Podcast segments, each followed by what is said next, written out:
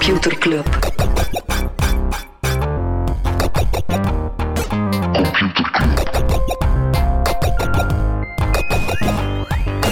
Computer Club. Hey Smolly, Hey Freddy. welkom. Welkom terug. Welkom. Welkom bij Computer Club, een wekelijkse podcast over technologie. Iedere aflevering selecteren Freddy en ik een eh, interessant artikel en presenteren een feitje. Ik ben extreem enthousiast. Waarom? Gewoon een vereis. Yes, inderdaad. We zaten er vorige week al een beetje naar te hinten. Die posse mindset. Het ja, publish on your own site, syndicate elsewhere, ja, heeft ons wel doen nadenken. Het is een heel fancy woord ja, voor- ja, voor ja, own your shit. Ja. Is basically dat. hè. Nee, is eigenlijk gewoon eh, ja, zorgen dat je het, een beetje het heft in eigen handen neemt. Terug eigen websites maken in plaats van te publiceren op een Facebook of LinkedIn of, Of enkel te Twitter. publiceren daar. En Ja. We gaan verhuizen. We gaan ons clubhuis verhuizen. We gaan weg van Slack, En naar een forum. computerclub.forum. Ja, computerclub tot forum. Nee, we hadden enerzijds een beetje onvrede met het eh, gratis model van Slack. Dat veranderd was, want dat is dan natuurlijk een gevolg. Als je op een ander kampeert, is dat de regels daar wel kunnen veranderen. Ja, Mhm. berichten die verborgen werden, liepen daar sowieso tegen de limieten op. En dus nu hebben we een forum, eh, gebaseerd op open source software discourse. En dat hosten, hosten we zelf met reuze dank aan eh, webmaster Diwi. Dus een persoon die sowieso al onze Mastodon server in de lucht houdt. En die heeft het eh, forum opgezet. Smolly, voor mensen die nooit op een forum zijn opgegroeid, of misschien nog niet op een forum, die dat nog niet hebben meegemaakt. Het is eigenlijk zeer gelijkaardig aan Slack. hè. Je hebt verschillende kanalen die je zelf kan aanmaken of waar je kan gaan discussiëren maar tegen nee te knikken. Nee, nee, het was, het was, het was een ja. Het was een ja. Ik, dacht, ik dacht Een vergelijking met Reddit, nee. met Reddit ging maken. Ah, oké. Kan ook vergelijken met Reddit maken. Je hebt verschillende kanalen. ja. Inderdaad, per onderwerp geclusterd. In ons geval is bijvoorbeeld een random kanaal of een kanaal over de podcast zelf, een kanaal over technieuws, een kanaal over... tech tips. support. Eigenlijk wat je een beetje op het clubhuis al had. En dan kun je met elkaar in discussie gaan. Je kan er video's delen, berichten sturen naar elkaar. Ehm, we zijn het zelf ook nog aan het ontdekken dat we er allemaal mee kunnen doen. Het is wel nu al een feit dat we er meer mee gaan kunnen doen dan met onze Slack. En we kunnen het eh, allemaal zelf in elkaar knutselen. Maar bon, een forum is dus een plek waar dat je wel iets, ja, iets meer actiever naartoe Ja. moet gaan. Want veel mensen, eerst hadden we een Facebook-groep, vijf jaar geleden, waar dat sowieso toen nog in mensen een dagelijkse routine zat om Facebook te openen en te bekijken. Dat voelde niet goed. We zijn naar Slack gegaan. Heel veel mensen in de community die hebben Slack voor het werk en die kijken ook al dagelijks, eh, die openen die app intuïtief. Het forum moet je dus zelf naartoe gaan surfen door in de URL Hoe werkt het internet? yes, Nee, naar computerclub.forum in te typen. Maar, Maar er zijn een paar tips en tricks. Er is bijvoorbeeld een app voor Mac, die heet Discourse Hub. Die heb ik bijvoorbeeld ook al staan. En dan de weet tips ik, vind je ook op het forum trouwens. tips vind je ook op forum. Er is een Mac-app, er is een... eh, Webapp. Ik ben zwaar onder, eh, onder de indruk. Er is een progressive webapp. en die heet... Wanneer het is gewoon, als je naar de website gaat op mobile, of naar het forum gaat op mobile, het is super optimized voor mobile. Mhm. En dan kan je dat, eh, ik denk op Android ook, maar je kan dat op iOS dan toevoegen aan je homescreen. Ja. En als je dat doet, dan staat het daar niet alleen mooi te blinken op je homescreen, dan denk je er altijd aan natuurlijk, maar dan krijg je ook notificaties en een badge wanneer dat Voilà. er ongelezen berichten zijn. Dus ik ben echt onder de indruk, dat is de eerste keer dat ik een webapp gebruik als ware het een app. En het werkt eigenlijk super En zo werkt het. Maar we zijn nog bezig aan andere toffe dingen of manieren om ervoor te zorgen dat computerclub.forum een beetje de plek wordt waar iedereen welkom is, want het- dat is ook een verandering. Het is niet meer alleen voor mensen die ooit merch kochten of vriend van de show waren. Iedereen mag op We het gooien forum. de deuren terug open. En tegelijkertijd zijn we bezig met dingen achter de schermen die ervoor zorgen dat het heel belangrijk en heel tof is dat je vriend van de show wordt. Ja, misschien moeten we ook zorgen dat mensen op het forum die vriend van de show zijn, een soort badge of honor hebben. Dan moet ik eens checken hoe dat Ik werkt. dat Maar eens ontdekken. Ongetwijfeld kan dat. Wat ook kan, is ook een tip, is eh, je krijgt een soort e-mail samenvatting. Mm. Kan je zelf kiezen van, weet je, geef mij op het einde van elke week of op het einde van elke maand. Als ik er even niet meer geweest ben, zeg mij wat daar veranderd is. Yes. Nee, maar kijk, computerclub.forum zijn we super enthousiast eh, over. Het is een beetje de, die nostalgische, coole vibe van vroeger. Ik heb Mhm. heel veel op fora gezeten, Ik eh, op, quasi opgegroeid. En het voelt gewoon super goed dat we Het is- eindelijk, eindelijk Ja. ons clubhuis volledig in eigen beheer hebben. Het We hebben in eigen altijd, handen. altijd gebivakkeerd op een ander. En ja, dan heb je soms wel spijt. Maar nu niet meer. Nee, weet je dat er wel spijt zal hebben? Oeh, is dit een eh, segway? Dit is naar een segway. een, eh, waar dat we het niet gaan over Dat hebben? zijn de mensen van Binance. Want het Ja. Amerikaans gerecht is daar aan het aansturen om een miljardenschikking om de, het onderzoek naar de witwaspraktijken en fraude bij Binance ja, te kunnen afsluiten. 4 miljard. Ja, de topman Changpeng Zhao die heeft wel nog altijd de kans dat hij vervolgd gaat worden. Naast ja. ja, verschillende dingen hebben fout gedaan. Nu, onder andere, blijkt ook dat er eh, transacties mogelijk zijn gemaakt waardoor Hamas geld heeft kunnen versluizen om de aanval op Israël te financieren, bijvoorbeeld. Ja, ik ga, ze, ik ga daar blijven in de Gaza. Ehm, omdat ook TikTok, ja, daar, daar, ja, die blijven wel onder druk staan. Enerzijds, ja, of, of heel sterk natuurlijk, omdat het volgens Amerikanen ja, heel anti-Israël, pro-Palestina is. Ja, ik denk één, TikTok wijst enerzijds op een groot aantal moslimgebruikers. Ja, bon. Mhm. En ik denk dat Amerika ook gewoon een beetje onderschat. Ja. Dat het buiten Amerika, dat het sentiment wel Anders is. anders is. Maar wel een whoopsie voor TikTok was dat eh, beelden en eh, teksten van Osama Bin Laden eh, terug de ronde deden. Ja, maar als ik dat dan zo hoor, bleek dat zoiets minder... beetje scheet de fles ook. Ja. Zo, Het was, ze deden de ronde, maar door het feit dat er dan media opsprongen, deden ze nog meer de ronde. Dus het was een soort uh, Streisand effect. eh, prophecy. Streisand effect, ja. Ja. Voilà. Ja, ooit, ooit een weetje geweest in Computerclub. Ja. Geen Streisand effect, want bon, het is iets dat hij gewoon constant doet. Elon, de antisemiet. Mhm. Ja, het is ook weer geen ideale week voor, eh, voor Twitter. Want eh, meneertje, de Twitter-CEO, die had enerzijds een tweet waar dat hij blijft achterstaan, waarvan dat toch wel ongeveer iedereen zegt van ja, nee, dat is wel degelijk antisemitisch, maar Mhm. blijft dat dus verdedigen. Eh, maar eh, ook uitspraken gedaan als het feit dat we tegenwoordig al niet meer trots mogen zijn op het feit dat we blank zijn en al dat soort dingen. En dat leidde voor de zoveelste keer tot een eh, advertiser exodus, waar dat onder andere Apple, Disney, Warner Bros., maar ook NBC Universal, waar dat Linda Yaccarino, de Twitter-CEO, vandaan kwam. Ja, onder andere eh, al die bedrijven en nog een pak meer hun advertenties op Twitter eh, stopzetten. En Linda Yaccarino die blijft zo... Ja, gevoeld dat die, die heeft Mhm. duidelijk de red pill gepakt, want die bijt weer van haar af. Alsof dat... Die, haar uitspraak is naar medewerkers van... Ja, als je zo belangrijk werk aan het doen bent als ons, dan ga je soms... Het gaat nog iets breder wel dan die tweets van Musk. Er is een eh, onderzoeksgroep Media Matters die met een publicatie kwam met screenshots van advertenties van merken zoals Apple, Oracle en IBM. En daaronder bleek dan dat er berichten eh, stonden die, die de ideeën van Adolf Hitler en Derde Rijk zo ophemelden. Dus nu wil Elon Musk een rechtszaak aanspannen tegen die onderzoeksgroep, omdat ze die publicatie naar buiten hebben gebracht. Maar hij heeft wel een Starship raket gelanceerd. En dat ging wel beter dan de vorige Mhm. Ja. keer. Dus kijk, dubbele week voor Elon Musk. We hebben het trouwens al vermeld op het forum. Want ja, kijk, dat zal dan tegenwoordig de plek zijn waar dat je het nieuws voor de allereerste keer kan horen. Apple, ja, het is een beetje alsof, hoe zeggen ze dat, hell freezes over. Apple die gaat zwaar R, eh, RCS ondersteunen. Dat is de opvolger van SMS. Naast iMessage gaan ze dat doen. Ehm, RCS is eigenlijk iets wat Google en recent ook Samsung al heel lang op aan het pushen zijn. Dat moet eigenlijk zo meer moderne chat, chatfuncties Mhm. naar sms brengen. Eh, het feit dat je kan zien wanneer dat iemand aan het typen is. eh, het Ja. feit dat de gelezen, bevestiging, eh, betere ondersteuning voor video. Ehm, maar ja, Apple houdt er natuurlijk al heel lang de boot af. Want ja, zeker in de VS is green, de green bubble schaamte een ding. Want daar, ja, dat is het feit dat je op iMessage ja, gewoon geshamed wordt als je een blauw bolletje bent. Een, een, groen, een groene Ja. tekstballon, dat betekent dat je, dat je aan het sms'en bent. Dus dat betekent dat groepschat bijna niet waard. En het is ook gewoon zo een beetje een stigma. Ehm, en dat is de reden dat bijvoorbeeld Apple, eh, zeker bij jongeren, een marktaandeel van 80% heeft met iPhone in de VS. Maar ik denk dat ze nog altijd wel het groene eh, tekstballonnetje gaan behouden. Dat gaat een soort, soort minimum-integratie worden. Dat je via de, de chat-app, dat je via de Messages-app toch een beetje meer met eh, Android-gebruikers kan gaan doen. Maar dat zal het absolute minimum zijn. Maar het is wel interessant. Het is een gevolg van de Digital Markets Act in Europa. Dus ik ben een groen bolletje in jouw chatsysteem. Nee, omdat wij in Signal zitten. Alright. Maar natuurlijk de allerbeste is...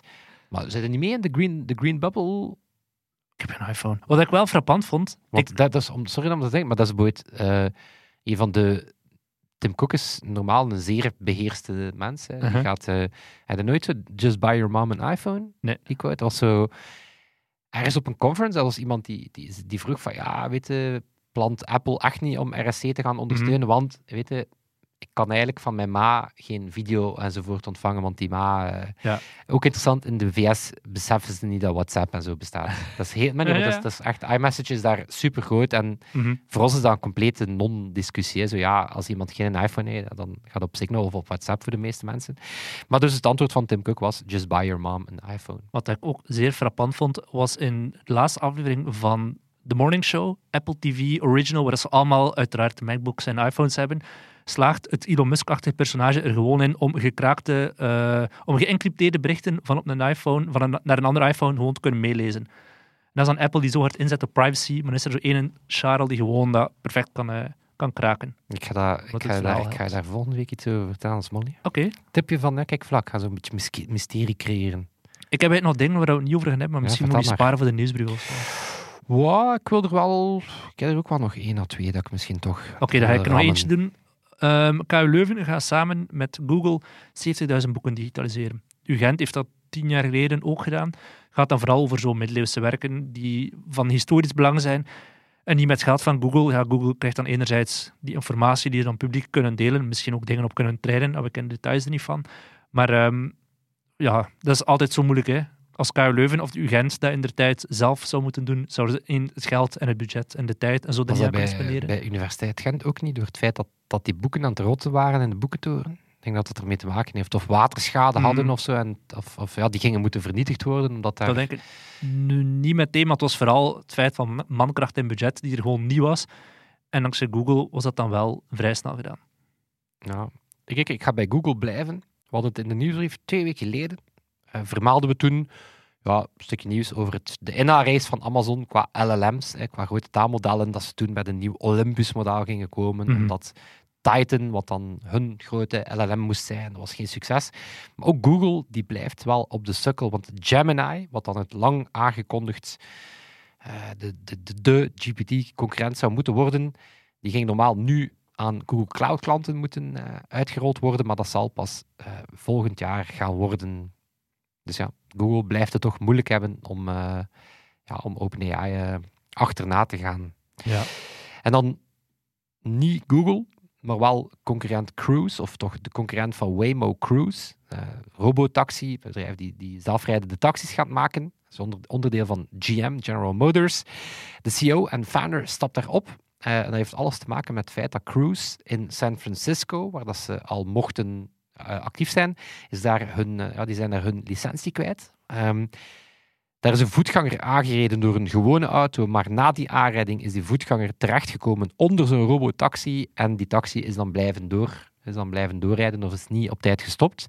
Nu, het kan gebeuren, maar ehm, het is heel raar, want ze hebben dat wel of niet, of niet genoeg, of niet snel genoeg aan de autoriteiten gemeld. Dus dat is de reden dat ze een vergunning kwijt zijn. En dus het feit dat ze die vergunning kwijt zijn, ja, is toch eh, teken aan de wand voor die CEO om daar op te stappen. Alright. Ja, sommige CEO's stappen wel op. Ik zeg dat gewoon tegen niemand in het bijzonder. Ja. Ja, Smolly. Ja, Conor Rousseau. En die is ook opstappen. Het is wel is opgestapt. opgestapt. Ik had meer over eh, Linda Jaccarino. Ah, oké. Freddy, waar gaan we het wel over hebben? Wel, we hadden het, eh, of er is de laatste weken veel te doen over de AI-pin van Humane. We hebben het daar eh, vorige week over gehad en dat, eh, dat, dat blijft catnip voor LinkedIn-influencers.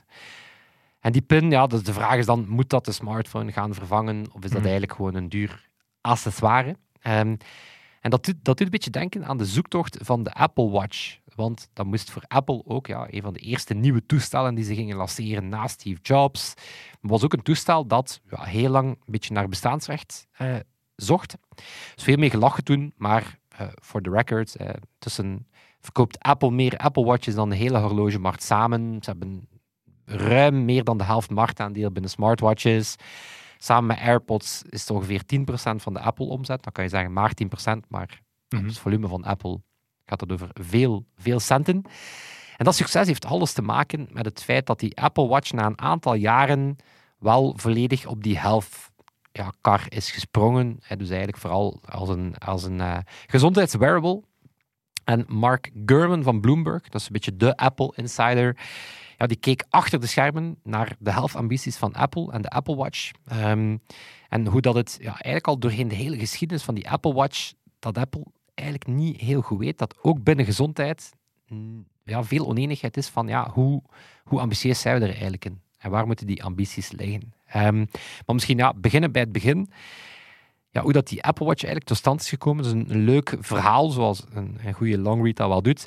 In 2011 werd er ergens in Palo Alto, eh, ergens in de buurt van Apple, een klein kantoortje gehuurd voor een anonieme start-up, Avolonte Health. Um, sollicitanten kregen daar zelf amper informatie over wat dat die start-up zou gaan doen. Ehm, maar was een start-up die uh, verbonden was aan Apple. Het zei anoniem. Uh, missie van Steve Jobs hemzelf. Uh, die start-up moest eigenlijk zoeken naar een niet-intrusieve manier om ja, je bloedspiegel, je glucose te gaan meten. En dus eigenlijk een uh, manier voor mensen met diabetes om zonder te prikken ja, toch te zien hoe hun bloedspiegel eraan toe is. Um, en interessant, want ja, Tim Cook die ging daar dan als nieuwe CEO vaak anoniem op bezoek. en ook een kleine knipoog, het logo van... Als Tom Cook. ja, voilà, Tom Cook. En die had hij een, een snor aan en een ja. grote, grote valse neus. Maar mensen die bijvoorbeeld een toadbag van Avalonte zouden gezien hebben, die zouden wel snappen dat het logo is een A met zo'n oneindigheidssymbooltje. En wat natuurlijk een knipoog is naar uh, Infinity Loop, wat toen nog het adres van de Apple Campus was. En effectief, vier jaar later, um, dus, dus 2015, krijgt de wereld de Apple Watch te zien. Um, en interessant genoeg, ja, die heeft wel een hartslagmeter, een stappenteller, um, maar die had nog geen glucosemeter of um, ja, nog weinig andere sensoren, want uh, was zeker die initiële visie van die Apple Watch al was, was zo het idee dat, dat je een soort ja, tiny lab, een soort ja, medisch labo rond je pols had.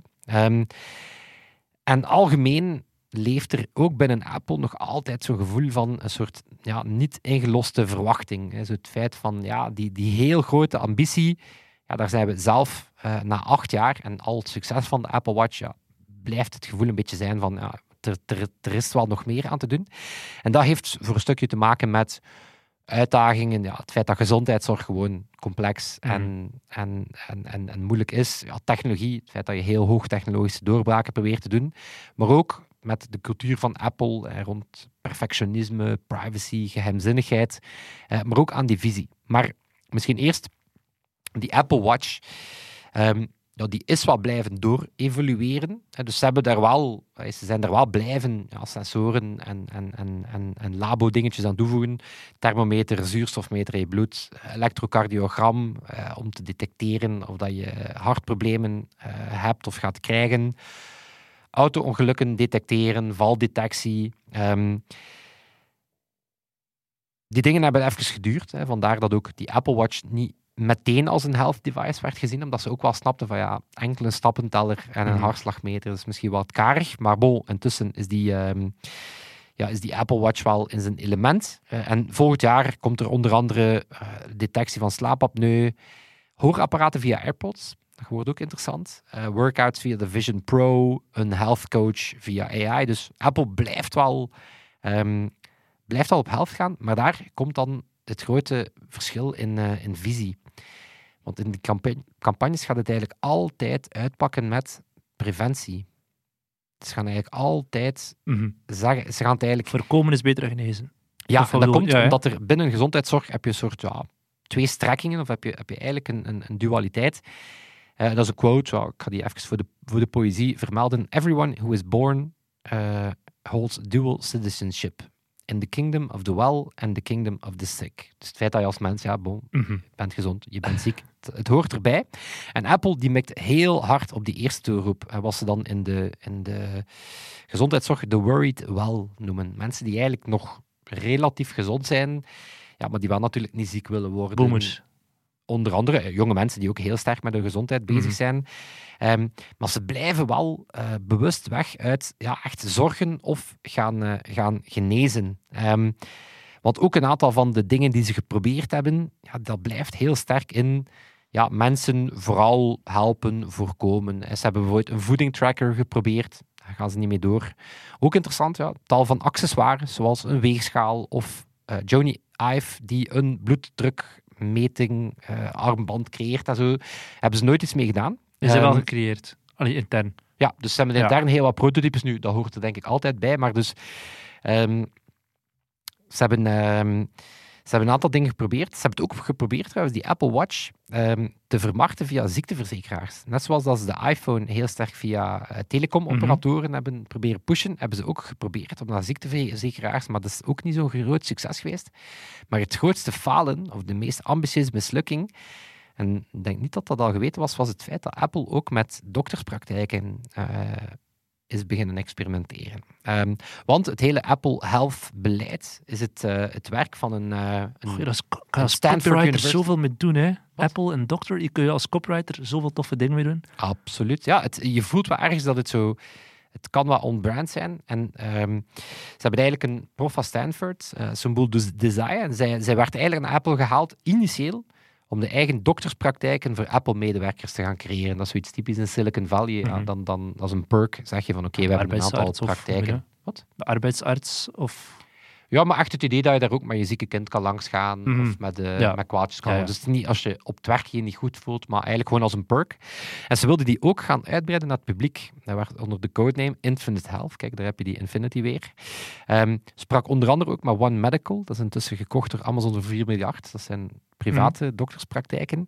Eh, ze hebben dat ook gedogfood. Eh, wat betekent ja, eat your own dog food. Ze hebben gezegd van oké, laten wij het met de medewerkers proberen. Eh, want if we can't ship something good enough for our Mhm. employees, no consumer will want this thing. Wel, wat bleek, die praktijken, en dan moet je dan echt je inbeelden dat dat van die heerlijke zen Apple, eh, Apple Store-achtige spaces zijn. eh, heel, heel wit, eh, heel clean. Ehm, maar die bleken veel te duur qua kost om die open te houden. En ze hadden zelf een soort telegeneeskunde. Health Habit was de codename daar. Werd ook amper gebruikt door medewerkers. Dus het zijn plannen die eigenlijk ehm, opgedoekt zijn.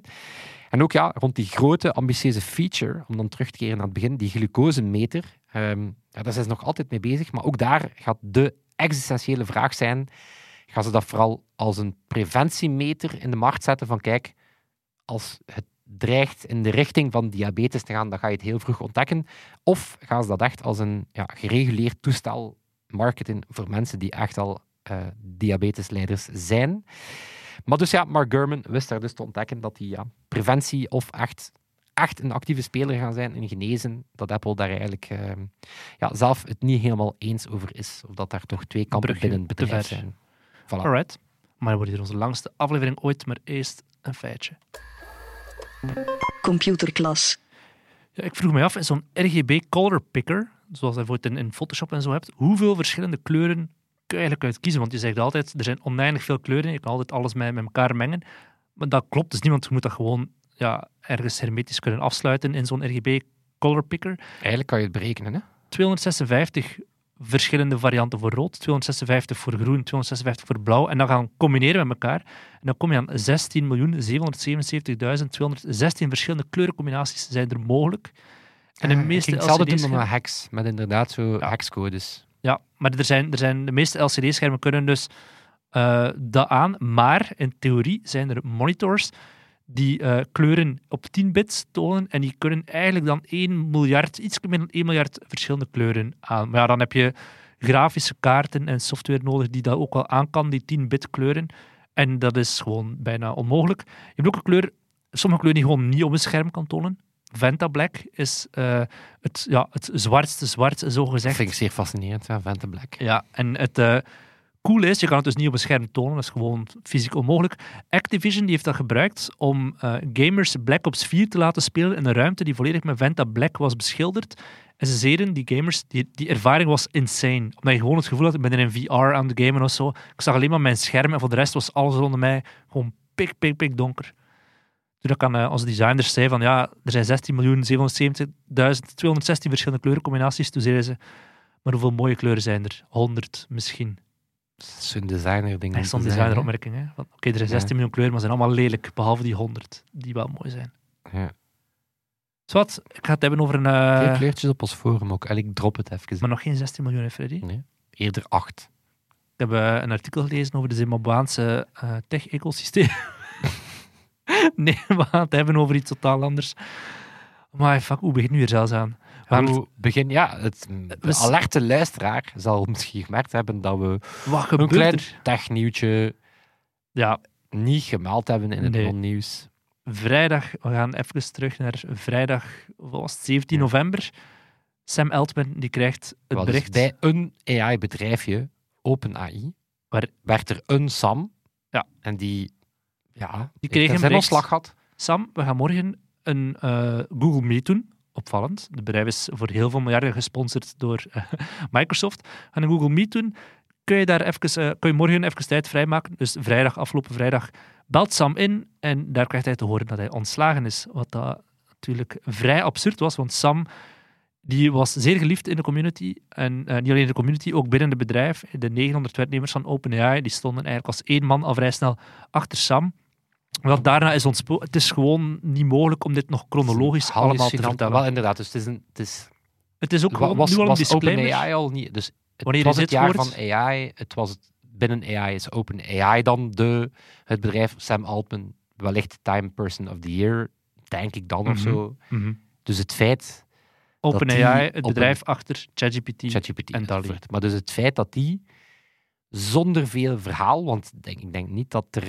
Er was heel weinig geweten die eerste uren van, Mhm. van wat is hier aan de hand. Hij Maar wist dus het zelf dat je niet. die De investeerders wisten het ook niet. dat je die ontslaat, is denk ik het verhaal van het jaar. En laat dat inderdaad. Dus het is bijna onmogelijk om de chronologie nog Nee, te vertellen. er Ze zijn, er heel veel dingen gebeurd achterhaald zijn. Hè? Op het moment dat wij dit opnemen en dat we hier op stop drukken, zullen er weer tien plot twists geweest zijn. Het is, Ja. het is zodanig aan Misschien en af. In een notendop en dan kijken van, Ja. van waar komt dat eigenlijk en wat, Op een bepaald moment breder aan de hand. is Sam Altman dus ontslagen. Er was al sprake dat hij fulltime bij Microsoft in dienst zou gaan om daar een nieuwe AI-divisie op te starten, samen met zijn co-founder eh, Greg Brockman, ex-voorzitter van OpenAI, zou overgestapt zijn ook naar Microsoft. Dat was op een bepaald moment, hè, was, was daar sprake van.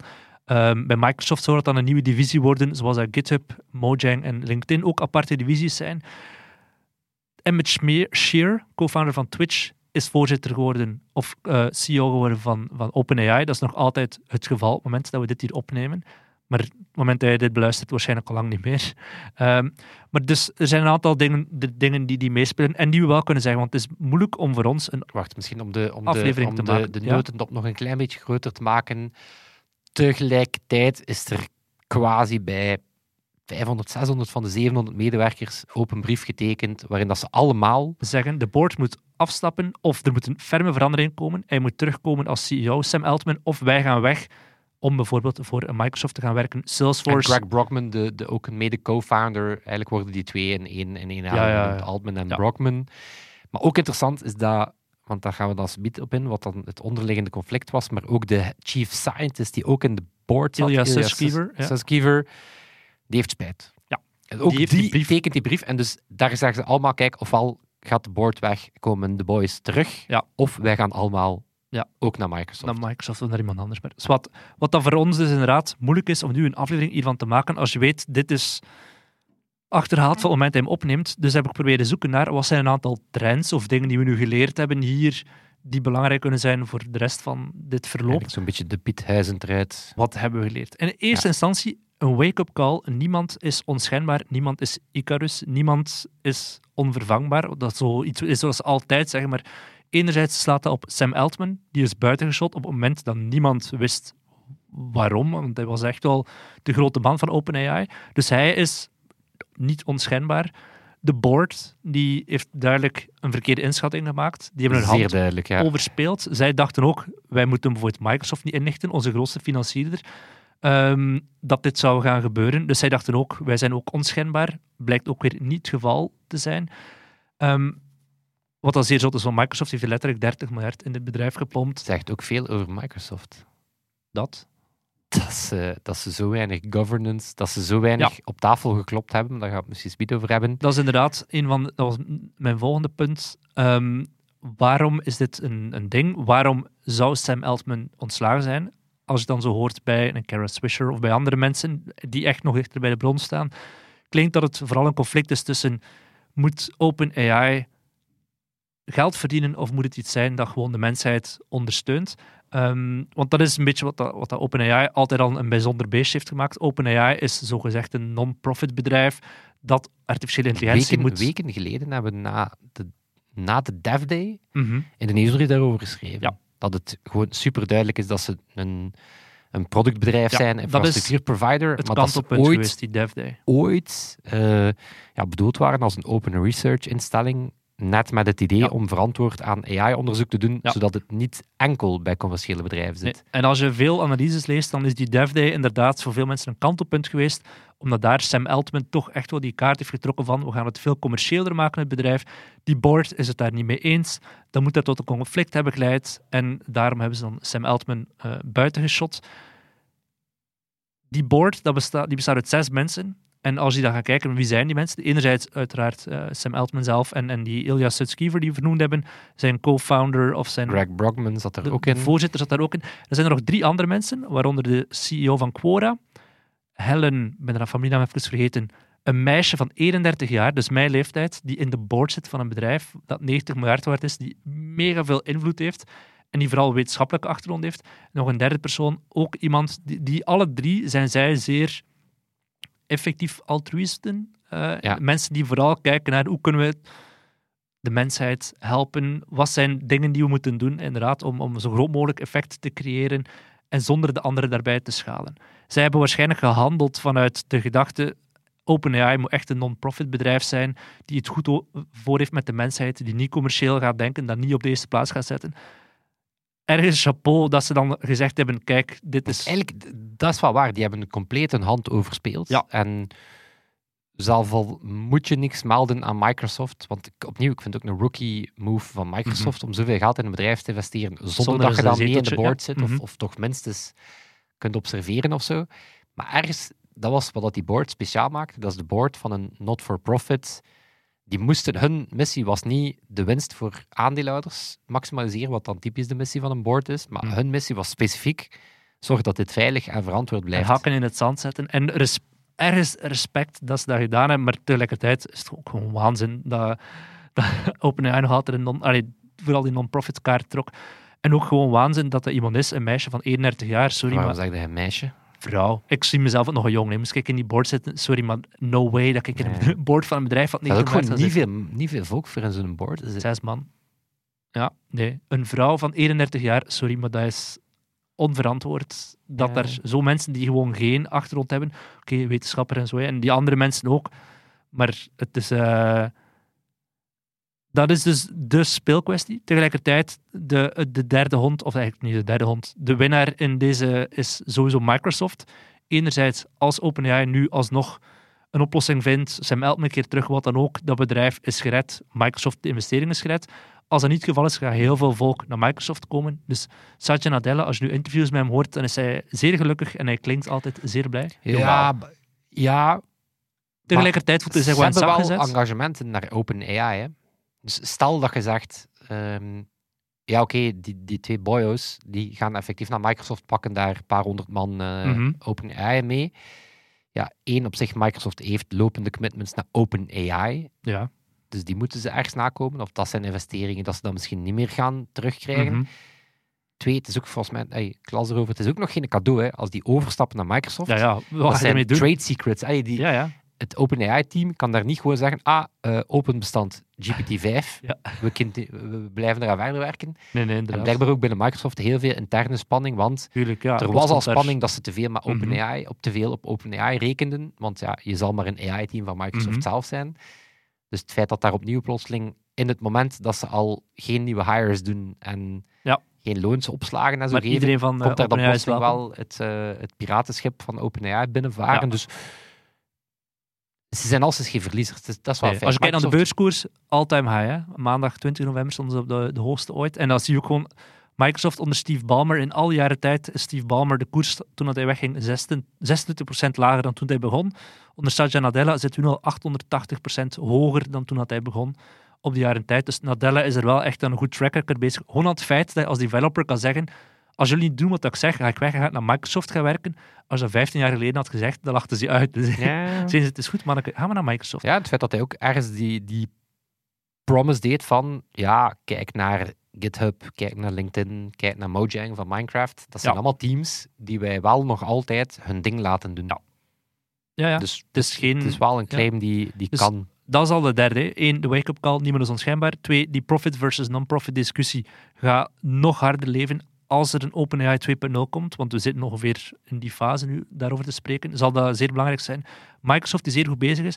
En vier, je voelt meteen, er is een hele niche business, een ecosysteem ontstaan voorbije jaar van startups die eigenlijk gewoon een rapper zijn bovenop OpenAI, bovenop ChatGPT. We zijn, we zijn de, de legal software en dan kras je het laagje vernis weg en dan is het, ah, dit is gewoon ChatGPT. Het is een Die. Ja. Die moeten nu gewoon ja, een broek aan het schijten zijn. Hè. Maar dat was toch al met Dev Day. Waar dat Sam Altman ook letterlijk zei van...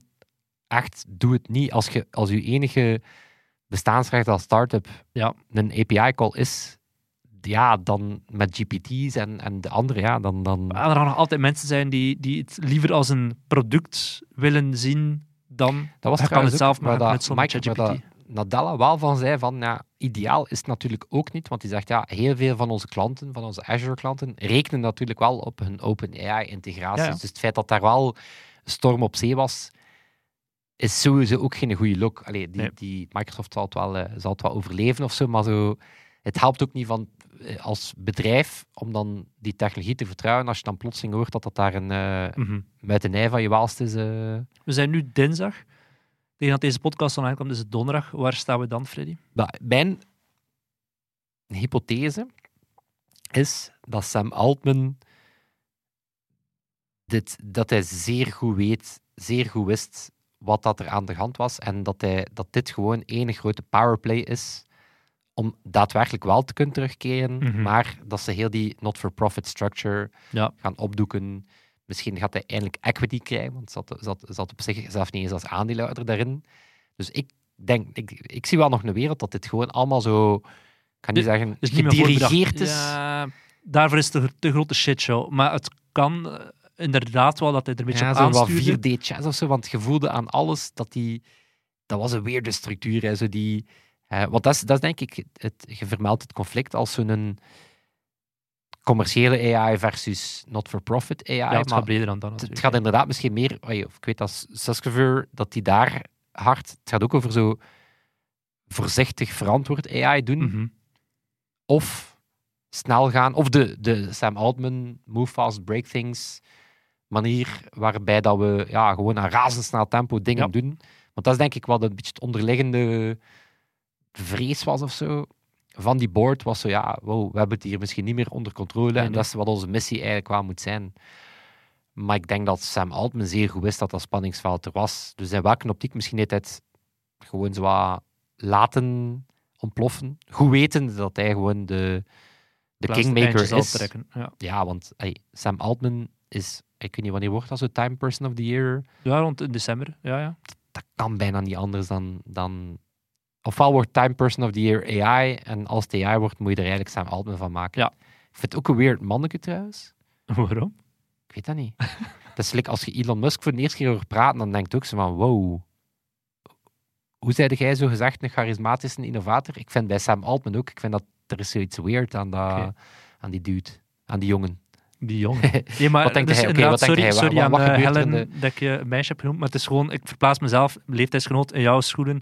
Ik ben dan ook nog op dat niveau echt gewoon nog een jongetje. En ik moet nooit in een bord Oké, van een bedrijf van boyke. 9 miljard zijn. Binnen 48 uur. Waar zijn we Sam dan? Altman terug. Ja. Terug bij Kan bijna OpenAI. niet anders. hè. Ja. Dat, Op dit dat- punt, het, spuit, eh, het was zeer snel sprake, hij gaat bij Microsoft aan dienst, eh, in dienst. En dat was het ook meteen, 24 uur later al van, we zouden blij zijn moest hij komen, maar we gaan toch vooral hinten op een terugkeer naar OpenAI. Dus ik denk wel terug daar. Ja, en wat verandert er dan bij OpenAI? Ja, die twee, twee, drie mensen in het board gaan ofwel weg, maar dat denk ik niet, want dat ga, dat, ik denk dat ze vooral meer volk naast hun gaan krijgen.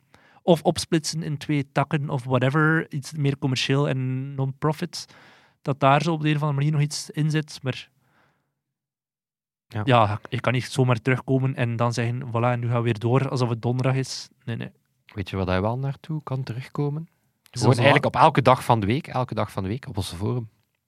Ja, kan je daar gewoon naar terugkomen. Kan er naartoe gaan, kan er weggaan, kan er naar Wordt terugkomen. nooit ontslagen. Kan allemaal. Nee, ons forum, computerclub.forum, zijn we super enthousiast over. Gaat zeker gaan checken.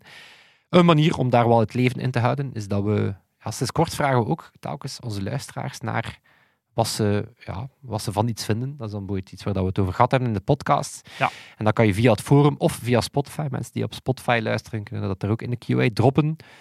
Vorige week vroegen we, vroegen we aan mensen, ja, wat vinden jullie nu van de Humane AI-pin? Zijn er reacties op gekomen? Stef, die zei vrij terecht, moest Apple Watch, kijk, voilà, om een thema van deze week te blijven, moest Apple Watch met een soort ChatGPT-achtige Siri komen, is het meteen het einde van Humane. Mhm. Ik denk wel dat dat klopt. Mhm. Of AirPods, to court, ja, waarom, waarom zou je een pin op je Ja. t-shirt moeten spannen? het camera-effect en zien. En, Voilà. Matthijs, die had de beste, die, die quote, de- wat voor hem de beste review tot nu toe is, eh, en dat is, nor has it fundamentally solved any significant problems we have with technology. It just moved them two feet from your pocket to your shirt. Dat is wel een droge manier. Ja, oké, maar dat zijn zoals die te mensen in de jaren 90 in zo'n voxpop zeiden. Waarom zou ik een telefoon op straat nodig hebben? Aster, die was eh, op het forum eh, vrij ja, eh, Vocaal? vocaal. Die zei, het is allemaal hype, smoke en mirrors. Diwi, die, eh, de webmaster Diwi, die had vooral veel praktische vragen. Maar die zei, het is wel moedig, maar ik heb vooral veel praktische vragen van welke kleur hebben wat met die projector in Ja, daglicht, wat met het feit dat je daar aan het praten bent tegen iets en in de lift Ja. staat bij anderen. Ehm, Oké, misschien de vraag van deze week, laat ons, ja, OpenAI, het eh, beroert de gemoederen. Wat, wat, wat wil jij vragen aan onze luisteraars, aan mensen For profits of non-profits? Of eh, hoe zouden we het verwoorden, de vraag? Of misschien meer zo, moeten we daar voorzichtiger mee zijn? Ja. Of is het oké dat we daar gewoon lekker snel mee aan het gaan zijn? En wat Ja. kamp, misschien inderdaad, laten we er een kampvraag van maken. Van zit je in het kamp van, nee, nee, we moeten echt wel dringend voorzichtig gaan zijn? Of zit je in het kamp van, weet je, de technologie gaat verder en we fixen het achteraf wel? Ik zit sowieso in het kamp van onze amigos Toon en Sebastiaan. Toon en Sebastiaan, die ons elke week helpen met ons mix. Daar zijn we super dankbaar voor. Ook dankbaar voor webmaster Diwi, die er ja, toch wel serieuze verantwoordelijkheid heeft bijgenomen. Absoluut. Eh, Behalve onze Mastodon-server in de lucht houden, nu ook ons forum in de lucht houden, waar dat je, zoals gezegd, kan reageren op onze episodes, maar eigenlijk eender wat dat je tegenkomt op het internet kan droppen of gewoon lekker wat palaver. Want bijvoorbeeld de OpenAI Saga, ja, daar hebben we het eigenlijk de afgelopen dagen met heel veel mensen uit Computerclub, met wie dat we het clubhuis al een beetje aan het Ja. warm draaien waren. We hebben eigenlijk al onze vrienden van de show.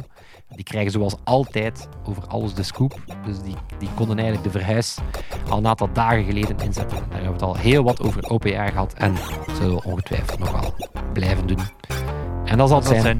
Tot, volgende week. Yo. Yo.